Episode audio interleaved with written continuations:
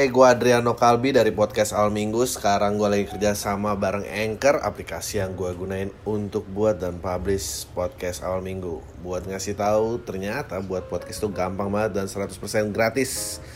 Semua yang kita perluin untuk buat podcast juga ada di Anchor, termasuk distribusi ke Spotify dan platform podcast lainnya. Yuk, download aplikasi Anchor dan bikin podcast kamu segera. Halo semua lagi dengerin podcast Al Minggu bareng gue Adriano Kalbi dan semoga semuanya sehat-sehat aja dan nggak tahu sih. Eh Covid udah mau hilang. Um, gila ya sepanik itu dua tahun itu tapi terus ya udah gitu bless nggak ada apa-apa nggak ada angin Eh, nggak ada hujan tiba-tiba memang Pak Luhut kenapa nggak Pak Luhut aja jadi presiden anjing tiba-tiba jadi acara politik Eh, kemarin dia lagi kena banyak sindiran gara-gara dia bilang ada 101 juta tanda tangan yang mendukung tiga periode atau pemilu ditunda gitu. Terus disindir coba buka mana 101 juta nggak bisa itu namanya bongkar big data aja.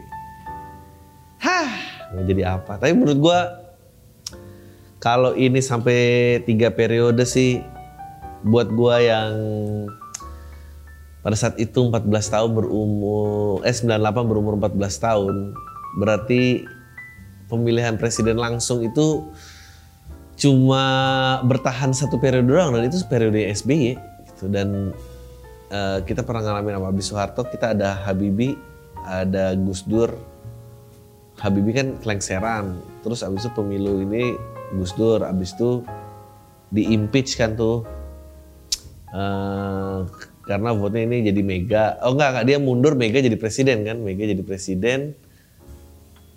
Abis itu ya Gus Dur nggak penuh yang penuh tuh baru SBY gila SBY kalau dipikir-pikir berarti anda layak merilis album karena karena cuma dia ternyata yang beres gitu rampung satu periode full dua kali malah.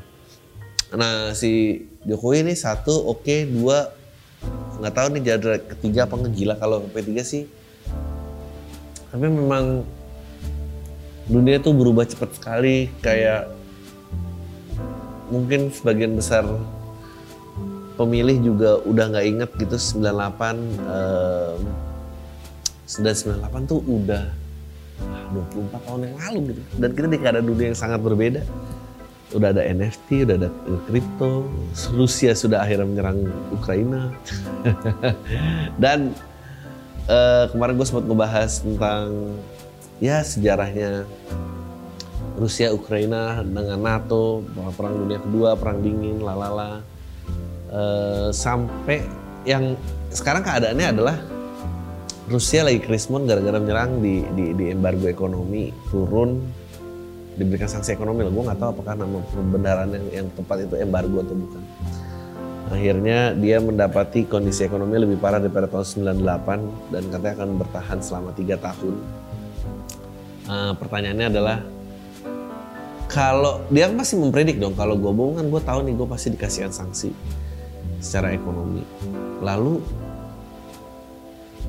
apa gitu? Maksudnya dia nggak siap sih kalau dia jadi krismon? Pasti dia siap. Nah ternyata Jerman tuh kebanyakan eh, ternyata minyak minyak buminya besar banget ya gitu. Ekspornya ketergantungan kita terhadap minyak bumi itu gede banget.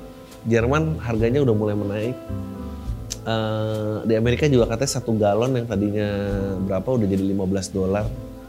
Eh, ternyata sekarang kuat-kuatan aja gitu.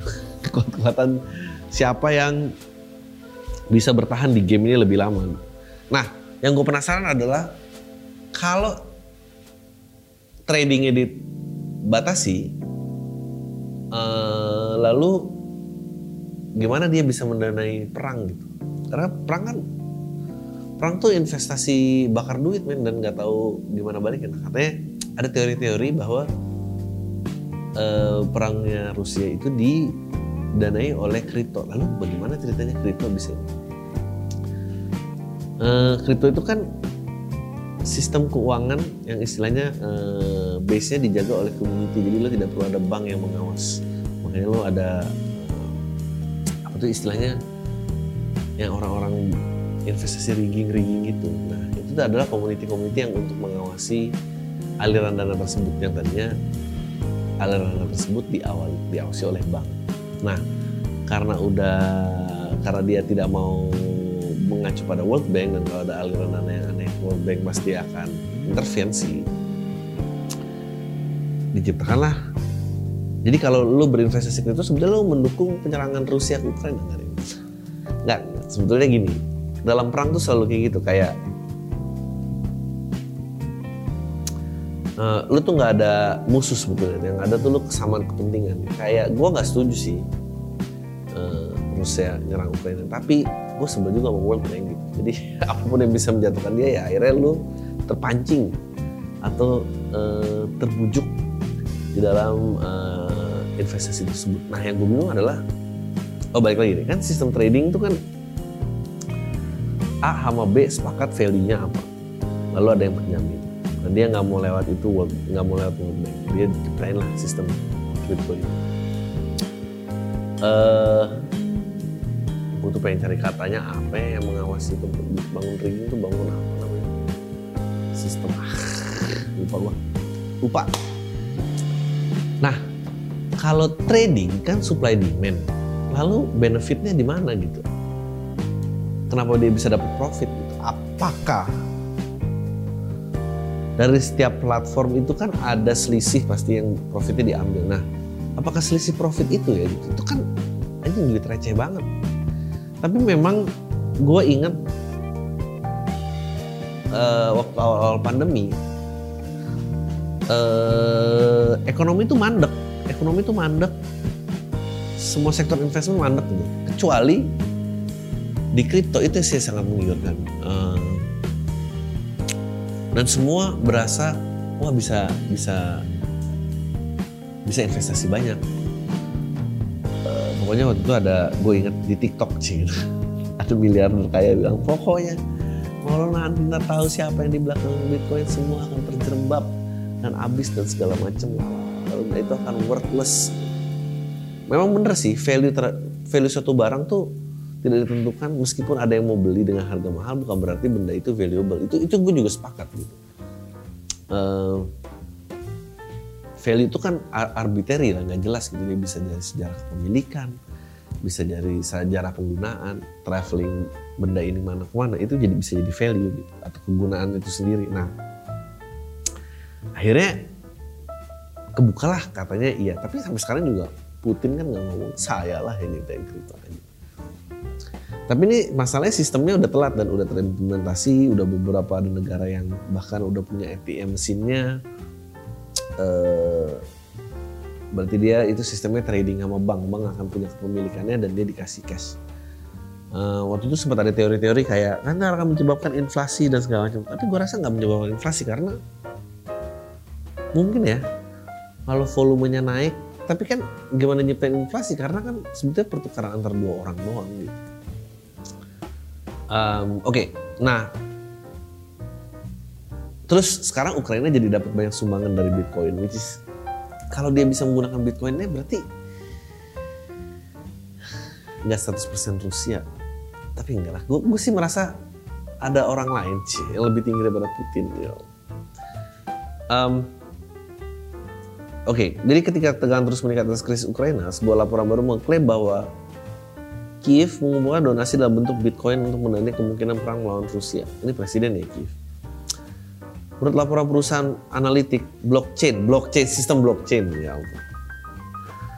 Elliptic, uh, sumbangan senilai ribuan dolar telah merembes ke organisasi non pemerintah LSM ke kelompok sukarelawan. Jumlahnya tersebut meningkat 900% pada 2021 uh, LSM sukarelawan kesal dengan korupsi pemerintah dan telah mengambil tindakan sendiri dan mendanai senjata dan pasukan medis tentara Ukraina. Gokil. Aplikasi pengenalan wajah yang mengidentifikasi apakah seorang adalah tentara bayaran atau mata-mata Rusia. Elliptic mengidentifikasi beberapa dompet kriptokurrensi digunakan untuk kelompok sukarela dan LSM. Gokil. Nah, dana lebih dari 570 ribu US dollar sebagai besar selama setahun terakhir. Uh, Data laporan tersebut dilansir dari Vion News. Um, iya kenapa lewat kripto ya? Kenapa nggak lewat biasa aja?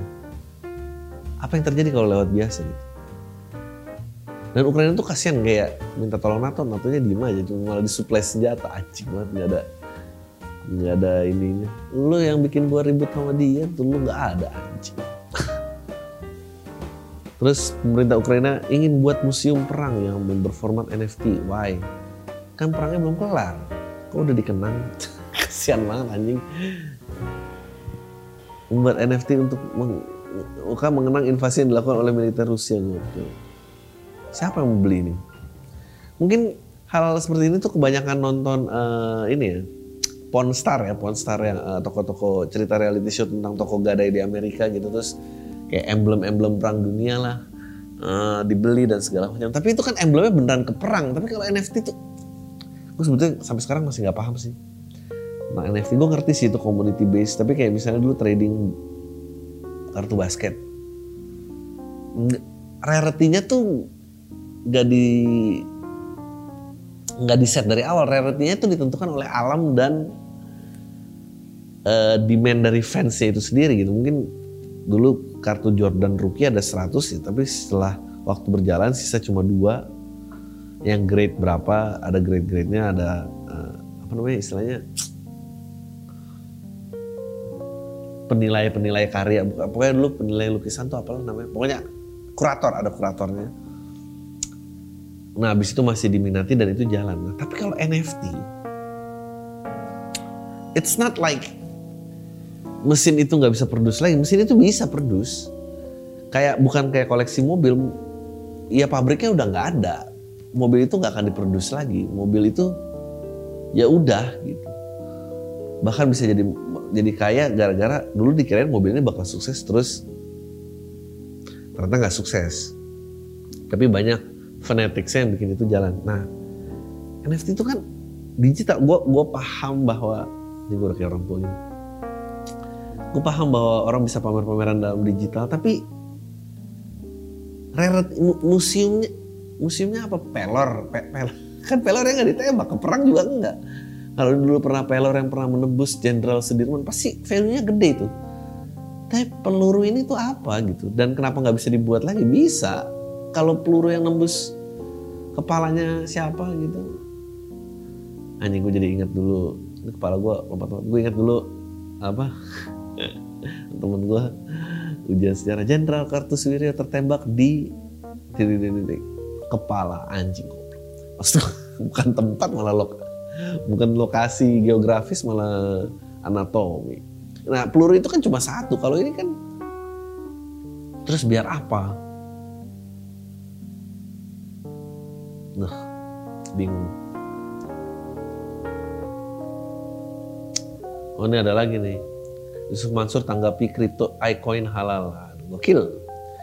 Memang tidak halal selama tidak ada kepentingannya. Apakah Koin akan menggunakan sertifikat halal yang baru atau lama? Enggak lah, udahlah. Bicara-bicara polemik ini yang hanya akan menghasilkan kerusuhan tanpa pernah apa ya istilahnya nggak pernah ini juga sebetulnya gue malas sebetulnya bahas agama karena udah nggak ada ujungnya bikin ribut doang mending kalau ada ujungnya kalau ada konklusinya ya ini salah ternyata ini bener ini apa gitu nggak ada putar-putar sih cuma bikin urat naik doang uh, anjing Emang dunia ini prediksi Bill Gates soal kehidupan mendatang. Manusia kerja di metaverse gokil. Tahun 2022 aja dari titik awal. Uh, Bill Gates, co-founder Microsoft, memprediksi ke depannya manusia akan bekerja lewat dunia metaverse. Gates yakin tahun 2022 jadi titik awal perubahan tersebut kehidupan manusia pada tahun-tahun mendatang diprediksi akan lebih dalam menyelami dunia digital. Gates berpandangan kehidupan umat manusia akan serba digital bahkan setelah pandemi COVID selesai oleh karena itu makanya COVID memang buatan dan itu uji coba kita bisa nggak kita survive dengan kehidupan digital dong. tapi ya, tapi ya kayak tiba-tiba ada COVID dan tiba-tiba 5G keluar di saat COVID, teknologi ini keluar di saat COVID itu kayak oh ya emang orang-orang tuh kayak dites gitu, kayak di setting gitu. Mungkin nggak kita nggak hidup secara off air lagi, hidup secara online aja.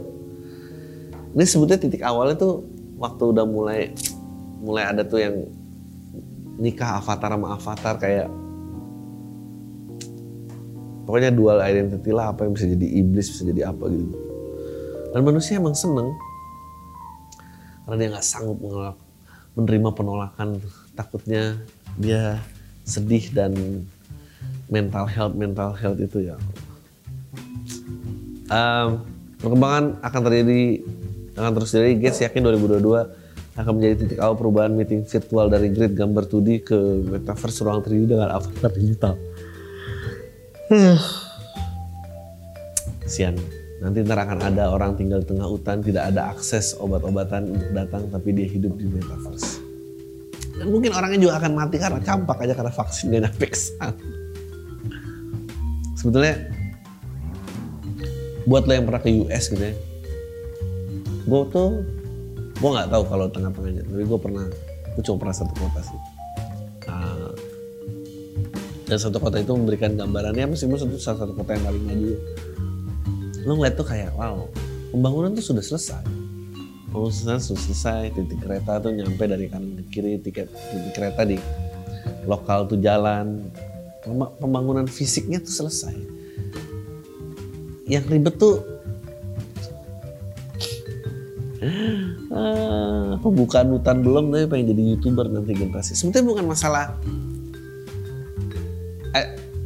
of course lo akan berhadapan isu dengan ya tapi kalau hutan dibongkar nanti pemang, demi pembangunan alam bagaimana nasibnya Iya bener alam gimana nasibnya. Tapi gue lebih concern lagi sebetulnya sama mental mental mental mental generasi yang nanti semua mental health ya health lagi mental health.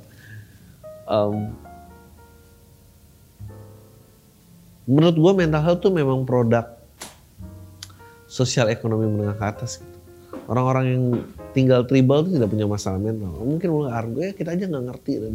Nggak, nggak, nggak percaya gue. Orang-orang yang tribal tuh punya mental health. Nanti nih orang-orang tribal akan punya mental health. Dan bapaknya akan bingung, nak kamu lah yang melanjutkan kesukuan ini. Aku tidak mau ayah, aku anxious. Matilah. Dan dia akan berantem dia akan berantem antar generasi tapi dalam skop tribal itu gimana ceritanya? Hal-hal seperti itu yang ada di kepala gue saudara-saudara. 10 tantangan besar yang akan kita hadapi pada tahun 2050. Gokil. Rekayasa genetik manusia. Oh ini juga. Sebetulnya bisa menghasilkan bayi-bayi memiliki kecerdasan dan jumlah tertentu dan memiliki karakteristik fisik tertentu. Sebetulnya gini. Gue juga setuju ini dia kenapa bermeditasi itu penting. Karena bermeditasi itu mengajarkan bahwa sesuatu yang nggak bisa lo kendalikan ya udah let go aja. Dan manusia itu kayak bermodalkan anxiety. Kalau orang bilang curiosity, nggak menurut gue anxiety. Anxiety di mana manusia itu tidak bisa mengontrol sesuatu. Dan dia akan push terus garisnya sampai di mana dia akhirnya bisa mengontrol sesuatu. Betul, betul bahwa gue juga menolak bahwa kenapa ada bayi-bayi yang baru lahir sakitnya parah banget apalagi penyakit genetika yang gak bisa disembuhin tapinya adalah lalu motivasi manusia untuk melanjutkan keturunan apakah hanya sebatas transaksional aja gitu? Kayak kalau anaknya lebih pintar gue baru mau. Kalau anaknya lebih keren daripada gue gue mau baru mau. Nggak ada. Nggak ada lagi chances of life bergantung pada itu gitu. Gue gak kebayang dunia seperti apa gitu. Sebetulnya gue ya sebel sama ini tapi Tuhan gue juga entertainment maksudnya musik dan olahraga gitu. Itu tuh produk ketidaksempurnaan gitu. Kalau emang orang-orang yang sempurna olahraga apalagi gunanya hanya berdasarkan kemauan aja. Nggak mungkin gitu. Saya kemauan dan nurture dan nature itu akan selalu berkelindan. Dan ini akan kalau nature-nya semua udah sama, genetiknya sama, terus apa gitu? Apakah itu keadilan sebenarnya sih itu bahwa hanya battle of will yang bisa menentukan jadi adu ngotot aja, which, which is weird. Gue gak kebayang sih ke depannya. Terus jumlah penduduk Manula membengkak faktanya dengan jumlah penduduk lanjut usia meningkat lebih dari 50 kali. Oh iya betul dong karena dari Inggris sampai Jepang hingga Cina semua dengan produk berusia lebih dari 65 tahun akan lebih biasa. Uh, fakta jumlah penduduk lanjut usia akan meningkat dari 50 kali dari 500 ribu saat ini menjadi 26 juta pada tahun 2100. Um, ya kan banyak sekarang penggiat-penggiat child free child free itu. Anjing lo harus nonton Love Death and Robots sih. Ada episode tentang di Netflix. Ada episode tentang di mana manusia tuh akhirnya ya udah udah bisa rekayasa genetik rekayasa genetik manusia. Akhirnya dia muda selama lamanya. Uh, dan hidup dikuasai oleh orang-orang yang itu, itu aja. Sampai uh, society-nya kebagi dua gitu. Ada yang hidup di atas ada yang hidup di bawah. Nah di bawah tuh jadi kayak kriminal semua. Nah di saat itu dunianya udah menyatakan bahwa punya bayi itu adalah sebuah kejahatan. Karena seperti perbuatan yang tidak bertanggung jawab lah. Siapa yang mengurus dan apa dan segala macam kita nggak sanggup mengulangi saya itu nah manusia udah kayak gitu. Tapi ternyata kebagi dua manusia gitu. Satu manusia yang hidup selama lamanya di atas sama satu manusia yang dia ngerasa hidup makin tua tuh makin lama hanya cuma bikin gua gila gitu. Nggak ada nggak ada ending dan semua kenikmatan tuh menjadi biasa gitu. So the only way adalah lu either ningkatin kenikmatannya terus kalau lu mampu secara ekonomi atau ya lu diam-diam punya anak dan akhirnya ada polisi yang berusaha membunuh si ibu ini eh memburu si ibu ini untuk matiin bayinya karena ibu bayi ini baru punya anak. Dan bayi dan ibu itu yang kalau tembak gue tembak aja karena tujuan hidup gue tujuan hidup gue mati. Bukan hidup ini bukan buat gue buat generasi berikutnya terserah lo mau kayak apa hidup di atas sana anjing itu yang polisinya tiba-tiba kayak dilema moral gitu sementara dia di atas dia udah nggak ngerasain ah, ini pesta-pesta ini ujungnya gimana udah nggak ada menurut gue nanti ntar seni akan musnah persaingan olahraga akan musnah karena kalau udah lu bisa rekayasa genetik lu, lo akan bisa rekayasa hormon lo, lo akan bisa menciptakan istilah ekstasi ekstasi halal. Dan ya udah kalau mau senang lo nggak perlu mengkonsumsi sesuatu, lo bisa langsung seneng aja. Semoga gue udah mati pada saat itu terjadi. Eh, hey, gue Adriano Kalbi dari podcast Al Minggu. Sekarang gue lagi kerja sama bareng Anchor, aplikasi yang gue gunain untuk buat dan publish podcast Al Minggu. Buat ngasih tahu, ternyata buat podcast itu gampang banget dan 100% gratis. Semua yang kita perluin untuk buat podcast juga ada di Anchor, termasuk distribusi ke Spotify dan platform podcast lainnya. Yuk, download aplikasi Anchor dan bikin podcast kamu segera. Evolusi media sosial sebuah dunia tanpa privasi yang udah terjadi ya uh, untuk seorang dan itu salah satu masalah yang udah kita lihat selain mengenai rasa dan keinginan itu untuk anom anonimitas dan privasi.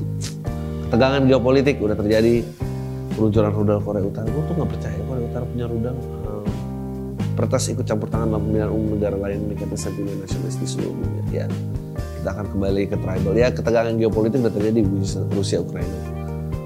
Perjalanan mobil aman dan tidak ada lagi banyak di jalan. Oh ya mobil tanpa supir. Oh. men arahkan ada rebel di mana gue mobil nyupir sendiri gokil.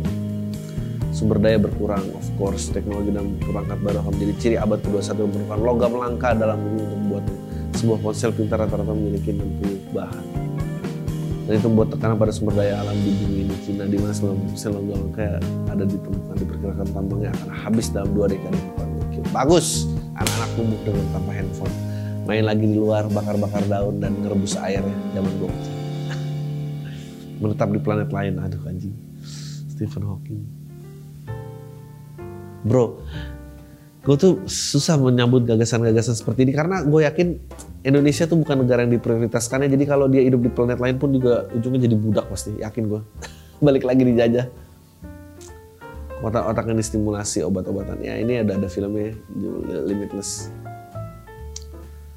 Ah ini yang paling menakutkan juga. Dominasi AI kecerdasan buatan dalam kehidupan manusia. Nah, ini juga siapa yang punya Tesla? Tuh lupa namanya. Ya orang itulah. Si Elon Musk. Anjing dia Elon Musk menantang duel sama ini gitu. Siapa namanya sama Putin. Ya Allah udah gila. Dia yang berani nantang duet Putin aja. Dia tuh takut sama AI. Dia selalu bilang untuk para researcher please slow down the development of AI. Um, film-film AI yang bagus tuh apa? Matrix Terminator. Satu dua tiga eh satu dua ya Terminator. Kalau yang lanjutannya udah jelek. Dan itu kayak anjing itu dia dari dial up ya udah ngayal kalau ada ntar robot-robot basmi bumi uh, Age of Ultron juga tentang AI nya tiba-tiba Marvel apa ya tentang AI ya yang seru oh Westworld Westworld dulu ada tuh Westworld Buh. HBO tuh Buh. Uh, pakar masa depan Kurzweil telah membuat sejumlah prediksi beberapa prediksi inspirasional lainnya yang benar-benar mengkhawatirkan. Salah satunya adalah gagasan terdengar seperti fiksi ilmiah menunjukkan bahwa kecerdasan buatan. Menurut gua mungkin AI nggak bantai kita, tapi kita semua dikurung dan cuma disuntik endorfin doang. Jadi uh, kita dalam keadaan mindset terejakulasi setiap saat tanpa berhenti. Uh, dan AI yang take over ini mungkin dia nggak bisa uh, ngelawan protokol untuk membunuh manusia tapi dia certainly bisa take over sih anjir itu waktu dua AI yang ngomong terus nyiptain bahasa sendiri aja menurut gua kayak shit cabut main kabelnya buyur air atau apa gitu kayak jangan biarin berkembang kalau berkembang kacau balau ya gitu sih kira-kira um, udah berapa menit oke okay. Let's go to the questions. Buat lo yang masih pengen kirim pertanyaan, kirim aja ke podcast awal minggu at gmail.com. Uh, pertanyaannya banyak banget. Gue akan coba cari yang lama-lama ya, karena yang baru-baru cuma melepas keperjakaan, nyoba-nyoba uh, eh, BO, ya. Survive saat pandemi. Kalau bang gue fresh grade yang baru lulus akhir tahun kemarin jujur nyari kerja susah banget bang pas pandemi kayak gini. Jadi sambil nunggu panggilan kerja gue ngajar les privat anak-anaknya temen om gue. Selain itu juga juga suka jualan online. Kalau weekend juga stand brand makanan di satu eventnya lumayan lah bang. Sehari bayarnya tiga ratus ribu. Pokoknya gue ambil apa pun kesempatan yang datang ke gue dan alhamdulillah gue nggak pernah minta duit ke ortu lagi sejak lulus kuliah 6 bulan ini. Mantap. Ini di email uh, 19 10 Juni 2021 ya. Jadi nggak tahu masih bisa mandiri apa enggak. Uh, tapi ya bang, kenapa ibu gue ngomel mulu tiap gue packing barang dagangan atau pulang ngisi event weekend gini dia, dia, dia. Katanya kamu tuh sarjana ngapain sih jadi SPG kayak gitu? Malah jualan online segala lah, ngajar les juga. Emang kamu bisa gitu? Kamu kan sarjana pendidikan gitu lah bang. Sedih gue digituin sama ortu sendiri. Ya ortu lu nggak akan ngerti men. Ortu lu uh, terbatas dia pengertian udah diemin aja. Dia emang kalau dimintain duit dia nggak marah-marah kan? Gue harus gimana ya? Lu harus diem aja lupain aja gue udah kok usaha interview sana sini tapi belum ada yang serak dan alhamdulillah penghasilan gue udah lumayan banget buat survive pas pandemi kayak gini bahkan gue bisa nabung buat adik gue yang dua tahun lagi mau kuliah mantap menurut gue solusinya adalah untuk ngacangin orang tua lo aja. Percuma men. Mau diapain?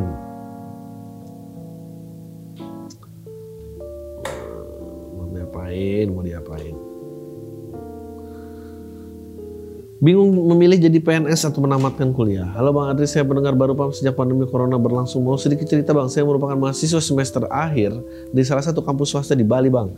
Saya bingung nih Bang untuk menentukan pilihan ngelamar PNS pakai ijazah SMA atau namatin kuliah. Bentar lagi selesai dan belum tentu ntar pas tamat dapat kerja Bang. Saya kepikiran buat ngelamar PNS tahun ini karena saya takut nganggur Bang pas tamat. Jadi beban keluarga. Menurut Bang Adri bagaimana? Menurut gua atau sebaik ngelamar PNS tapi saya lanjut kuliah kemungkinan tamat dengan nilai yang nggak terlalu memuaskan minimal 3.0 menurut Bang Ari menurut gua tanya orang tua lo yang membiayakan lo ya kalau dia merasa kayak kayak kita juga sulit melanjutkan biaya kuliah kamu ya lo apply lah PNS tapi kalau mereka nggak nak kami pengen punya ada sarjana di keluarga ini ya lanjutin aja. Lo selalu bisa ngelamar kerja kerjaan nggak ke mana-mana. Kan itu cuma ketakutan lo aja.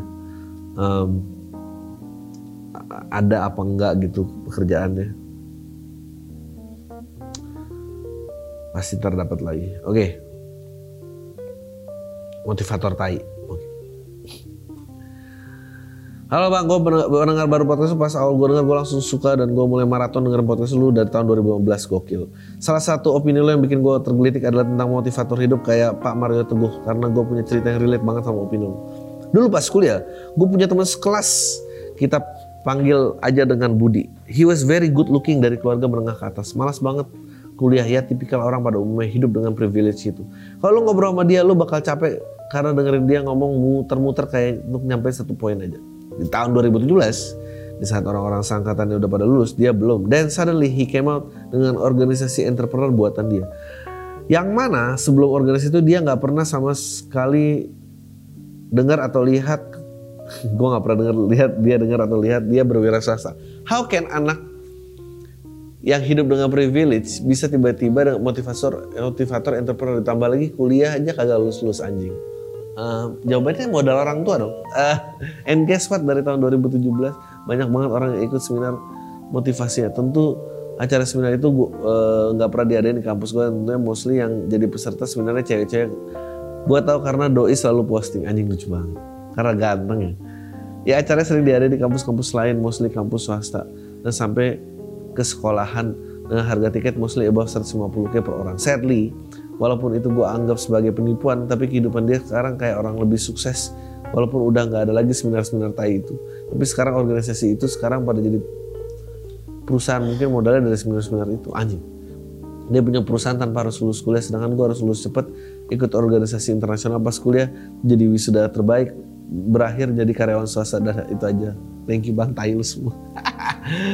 ya emang itu pahitnya hidup. Uh, I think sebetulnya pendidikan duit yang paling penting yang gue harapin waktu itu gue dapat dan tidak pernah dapat adalah sebetulnya pertanyaannya bagaimana bukan cuma tentang duit sih bagaimana hidup lu ini tidak turun tingkatan lagi baik secara value gue nyebut value berarti nilai hidup ya eh, nggak uh, turun lagi juga secara ekonomi karena mundur lagi tuh berat yang berat tuh sebetulnya punya modal jadi kalau udah punya modal jangan turun modal. Hal-hal um, itu sih yang mestinya dipikirin jadi orang kayak dan semua orang titik startnya beda-beda. Buat lo yang udah nyampe karyawan swasta dan tadi lulus yang nanti generasi berikutnya harus lebih maju daripada itu. Dan generasi berikutnya juga harus sadar sih um, orang tua berasal dari mana. Oh ya Bang, gue pendengar lo dari 2018 dan baru ngemail sekarang karena ada kejadian yang ngenain mental. Jadi gue mahasiswa semester akhir yang berpacaran dengan seorang karyawan resto. Tempat kerja merupakan tempat selingkuhan yang utama anjing. Alhasil gue diselingkuh berapa kali dan baru kali putus. Gue penasaran pengen nyobain BO tapi takut karena itu berpengaruh ada hubungan selanjutnya. Gue goblok. Goblok. Gak ada solusi. Solusinya ya udah gitu aja. Hah,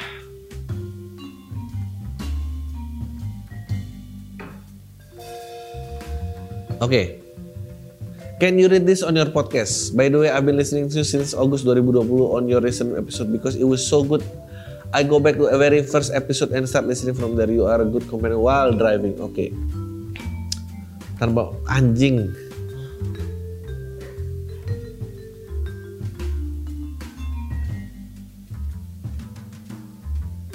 Anjing banyak banget Jo nggak jadi. Oke. Okay. Okay. everybody plays the game and if you don't, you are called insane. Ada beberapa kata ganti orang pertama yang biasa digunakan dalam bahasa Indonesia. Aku, saya, dan gue. Setiap kata mengandung nuansa masing-masing dipengaruhi oleh budaya masing-masing individu. Untuk tulisan ini, kata aku akan dipilih sebagai kata Oke. Okay. Uh, berusaha meniadakan batasan antara penulis dan pembaca. Oke, okay. kata saya tidak digunakan karena meningkatkan batasan antara orang. Oke, kata gue bukan budaya asal penulis. Oke, fuck. Bahkan menulis seperti mana, aku terdengar sangat kaku menyebabkan meningkatkan batasan itu sendiri. Pernah kan ada nah, nah, nah, nah, nah. Ayahku dan kakekku memiliki kata, oke, okay, namanya sama, yang artinya bin. Ini ngomong apa sih? Bahasa Arab. Ayahku ada, oke. Okay. Pertanyaannya adalah, ah udah. Nggak jadi. Panjang banget. Bro panjang banget bro. Uh, suka sama pacar orang yang ngakunya nggak punya pacar. Jujur bang, gue baru ngikutin lo dari awal tahun 2020 kemarin. Tapi gue langsung suka banget sama gaya bicara lo Karena banyak konsultasi percintaan ke lo Menurut gue jawaban lo tuh masuk ke gue Jadi gue mau konsul babi jadi gini bang ceritanya gue suka sama teman kelas gue bang. Dari waktu masih sekolah gue udah deket banget sama dia. Dia juga sering ke rumah gue niat awalnya sih buat ngerjain tugas tapi malah keseruan cerita-cerita nggak jelas. Jadi kadang dia harus pulang agak malam karena tugasnya belum selesai. Gue juga pernah ke gunung bareng dia. Waktu itu kita rombongan karena perjalanan nanti naik turun agak susah harus diusahain. Jadi jadi harus diusahain yang bawa motor cowok dan gak direncanain. Kalau waktu itu gue boncengan sama dia tapi karena teman-teman gue udah lain boncengan sama sih ya udah akhirnya gue boncengan sama dia. Itu rasanya senang dan deg-degser banget bang. Balik perjalanan naik turun dan waktu itu berangkat malam suhunya di bawah 20 derajat. Waktu gue nanjak sama dia barengan terus kata teman-teman gue di depan duluan yang di belakang udah kecapean ya udah akhirnya gue temenin. Apa sih waktu perjalanan pulang? Tiba-tiba ban dalam motor gue sobek. Padahal perjalanan itu mas di jalan pacet Pancet, FYI jalan Pancet itu jalan alternatif baru Surabaya lewat Mojokerto dan jalannya agak lewat lewat hutan gitu. Posisi gue di belakang rombongan. Jadi nggak ada yang tahu kalau ban dalam motor gue sobek. Terus nggak ada sinyal. Habis itu terus lo cium dia. Nggak ada. Uh, nggak ada tambal ban lain. Akhirnya gue sama dia nungguin temen buat dari rombongan balik buat bantuin bawa carrier karena waktu itu tas carrier dua ribet kalau mau dorong sendiri. Saya itu jalannya juga naik turun susah. Di situ gue cerita-cerita tuh sama dia dan gak lama kemudian ada teman rombongan yang balik buat tolong nggak sempet cerita banyak tapi gue ngerasa nyambung pokoknya udah deket banget loh bang. Sampai udah lulus kita masih sering chat-chatan dan gue ngerasa nyaman bang. Sama dia kayaknya chat-chatan juga nyambung banget. Kayaknya dia juga udah nyaman bang. Masalahnya gue tahu dia udah punya pacar entah kenapa. Kalau gue tanya ke dia udah punya pacar apa belum pasti jawabannya belum punya. Nah itu harus gimana bang? Lanjutin atau lepasin aja? Lanjutin lah! Dia bilang belum punya pacar. Terus kalau game juga dia bilang belum punya Iya sih, gitu aja lah, polos aja. Halo bang, nggak usah sebut nama ya. Oke, uh, awareness aja buat teman-teman yang main game online. Oh ya, bahaya gebet meng, bahaya gebet menggebet via game online role play. Langsung aja nih bang, gue pekerja umur 25 tahun di salah satu kantor konsultan IT di saat pandemi dan lockdown dimulai gue mulai gue mulai gabut nih pas WFA jadi gue install aplikasi Discord buat main sama ngobrol-ngobrol sama temen-temen gue pas kuliah. Apa itu Discord? Anjing, dia tau banget gue gak tau Discord, gue baru mau nanya. Discord itu semacam aplikasi di mana kita bisa bikin server sendiri-sendiri. Nanti kita bisa invite orang lain yang punya ID di Discord. Dan ketika mereka join ke server kita, kita bisa langsung chattingan dan ngobrol langsung karena memang ada fitur voice chat. Sikit cerita gue mulai aktif dan main sama temen kuliah gue bang ID Steam yang udah lumayan lama gak gue pegang jadi gue buka lagi. Buat dan mulai buat beli-beli game buat main sama anak-anak. Sampailah gue diajakin main game GTA Online di mana di game tersebut ada salah satu mode role play. Apa itu role playing? Game gue tau dong GTA dan role play gue tau ya itu seperti kita game ya identik dengan kekerasan. Lu bebas bunuh orang nabrak orang sampai nyewa profesional role play ini kita main di dunia GTA tapi kita milih pekerjaan yang ada di dunia nyata. Macam polisi supir taksi bahkan penjual makanan dan bahkan ada hukum dan peraturan sendiri dan nggak bisa asal-asal nembak atau ngebut-ngebutan di game role play. Harus ikutin rules yang udah dibuat. Oke. Okay. Sekarang kita masuk ke inti permasalahannya. Di internet khususnya di game online kita bebas menjadi apa pun dan siapa pun. Bahkan kita bisa nonton gender kita pada bulan November. Salah satu teman kuliah gue yang main aktif GTA Roleplay masukin satu cewek ke dalam server Discord kita. Dengan kondisi server gue yang isinya batangan semua hadir cewek sinetronnya bagaikan oasis di padang gurun. Bagus. Analogi bagus. Oasis di padang gurun. Cewek ini cukup friendly dan easy going, agak-agak geeky dan emang demen main semua game dan bahkan sering join gue dan temen-temen gue begadang sampai subuh buat main game online. Sampai berapa waktu lah ada dua dan tiga temen gue mulai modus-modusin, mulai follow IG-nya, nge-PM di Discord, ngajak main, main game berdua doang di Discord sampai subuh, bahkan ada yang sampai ngajak jalan. Dia nanggepinnya santai malah diajak bercanda balik. She's a very really interesting girl. Mungkin kalau gue nggak punya cewek, gue juga bakal deketin juga ya. Tapi pas masuk di bulan Januari, tiga bulan kita kenal dia di situlah baru terjadi sesuatu yang janggal. Bebek bebek ada satu teman gue yang emang agak kepo nih ke cewek ini bukan mau ngedeketin tapi kepo aja dia ini orangnya kayak gimana sih? Kok kayaknya ada sesuatu yang disembunyiin. Ada beberapa momen temen gue ngajak face caman rame-rame nih cewek selalu nggak mau diajak live IG bareng dia nggak mau. Sampai suatu momen temen gue ini ngajak nih cewek ngobrol berdua di Discord setelah obrolan berjam-jam teman gue nanya nih ke cewek lu tuh sebenarnya apa sih? Kaget dong cewek ditimbangin gue ngerasa ada yang aneh dari awal pengalaman. Lu dan pertanyaan serupa ini tanyain temen gue nih, nih cewek. Sampai akhirnya nih cewek bilang sorry ya gue mau ngaku aja ke lu. Kalau gue nih sebenarnya cowok bukan cewek. Deng deng deng deng. Anjing sedih banget. Hilanglah oasis pada guru. Uh, gue emang pakai voice changer suara gue baru bisa cewek. Anjing dan gue nyaman deketin cowok secara virtual karena mereka nggak perlu tahu gender gue sebenarnya apa. Ditambah lagi pas masuk discordnya temen-temen lu ngetrit gue kayak layaknya cewek bahkan cewek beneran bahkan ada yang flirting flirting sama gue jujur gue suka digituin sama cowok lain. Dan gue terus nanya lagi dia dia itu belok apa lurus? Dan dia cewek bilang gue sebenarnya belok.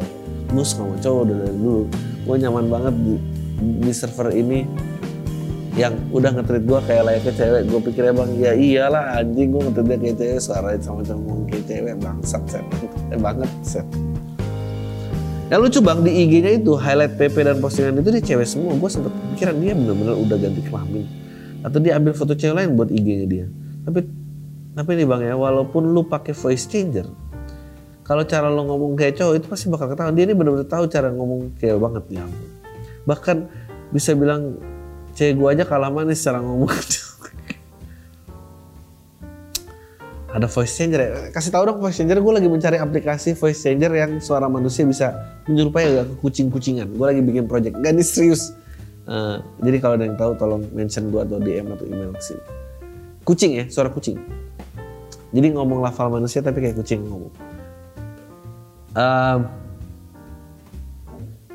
tiga, tiga orang dekatnya sama-sama bahkan temen gue ngajak nih cewek jadian udah hampir 3 juta buat beli dia game sama voucher game online goblok. Pas asli gue nyesel bang sempet bayangin nih cewek 3 size.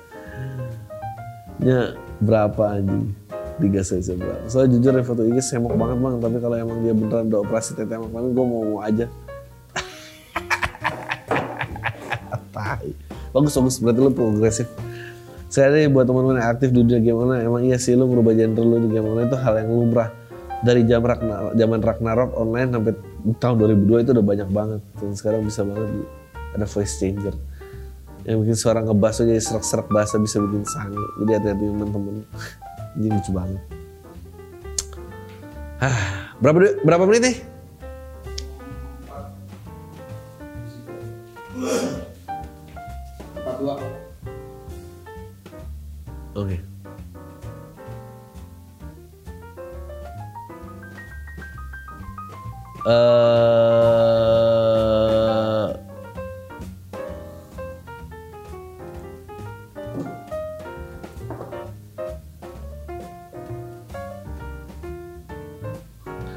Saya mau nanya pada abang seorang buat status IG atau WA dengan caption Jumat berkah. Saya bingung bang, apa yang dengan Jumat berkah? Memang selain hari Jumat nggak berkah gitu. By the way bang, saya sudah sembuh dari COVID. COVID. Oke, ini terakhir deh. Ditinggal nikah dua kali. Gue cowok 24 tahun karyawan swasta berasal dari sebuah kampung Jawa Barat tapi sekarang gue menetap bekerja di Jakarta. Gue pengen cerita bang, gue ini cowok dengan portfolio asmara yang kurang bagus selama 24 tahun di hidup. Di dunia ini gue cuma punya dua cewek dan pernah dekat menjadi hubungan sampai ke tahap pacaran tapi tainya dua-duanya berakhir dengan skenario kisah yang sama persis plek-plekan. Yang pertama, gue pacaran sama cewek waktu di SMA di kampung. Dia adik kelas gue dia adalah pacar pertama gue hubungan kita baik-baik aja sampai menjelang tiga bulan hubungan di akhir 2014 waktu itu dia lagi kita lagi acara lulusan di sekolah tiba-tiba dia ketemuan buat ngobrol sesuatu katanya dia dan dia bilang dia jodohin sama ortunya. Shit padahal gue sama dia baik-baik aja. Tapi gue yang pada saat itu masih bocah dan baru lulusnya mengiyakan dan ya udahlah. Orang gue juga baru lulus masih panjang perjalanan setahun. Kemudian gue kuliah di Jakarta dan dapat kabar akhirnya dia menikah dan udah punya satu anak. Yang kedua, awal tahun 2020 kemarin gue deket lagi sama cewek beda 2 tahun sama gue di orang kampung juga dia kuliah di sana. Berapa bulan kita cuma komunikasi lewat teks.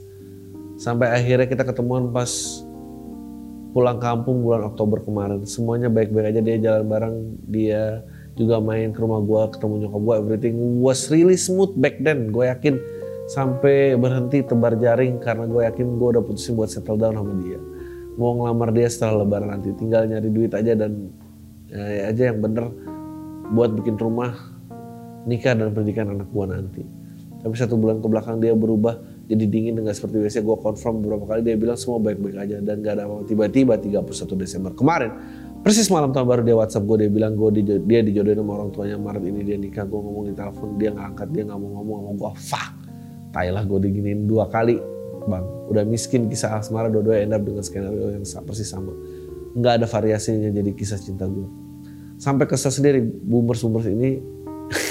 Sampai kesel sendiri gue umur sama ini kenapa ngebet banget ngejodoh-jodohin anak nih This in City Nurbaya era anymore bu. Pak mending kalian banyakin nonton doa sama ibadah aja. Fokus menjelang kehidupan selanjutnya. Tapi sekarang gue udah di posisi acceptance. Gue bersyukur juga gue berkuliah di kerja karena sini masih gue sedikit terbuka dan ngerti bahwa masih banyak hal ini yang bisa dilakuin. Kalau gue hidup di kampung mungkin panik juga soalnya gue hampir udah semua orang seangkatan gue udah gendong anak kalau lagi ngumpul semua well gue juga gak menyalahkan mereka secara speaking.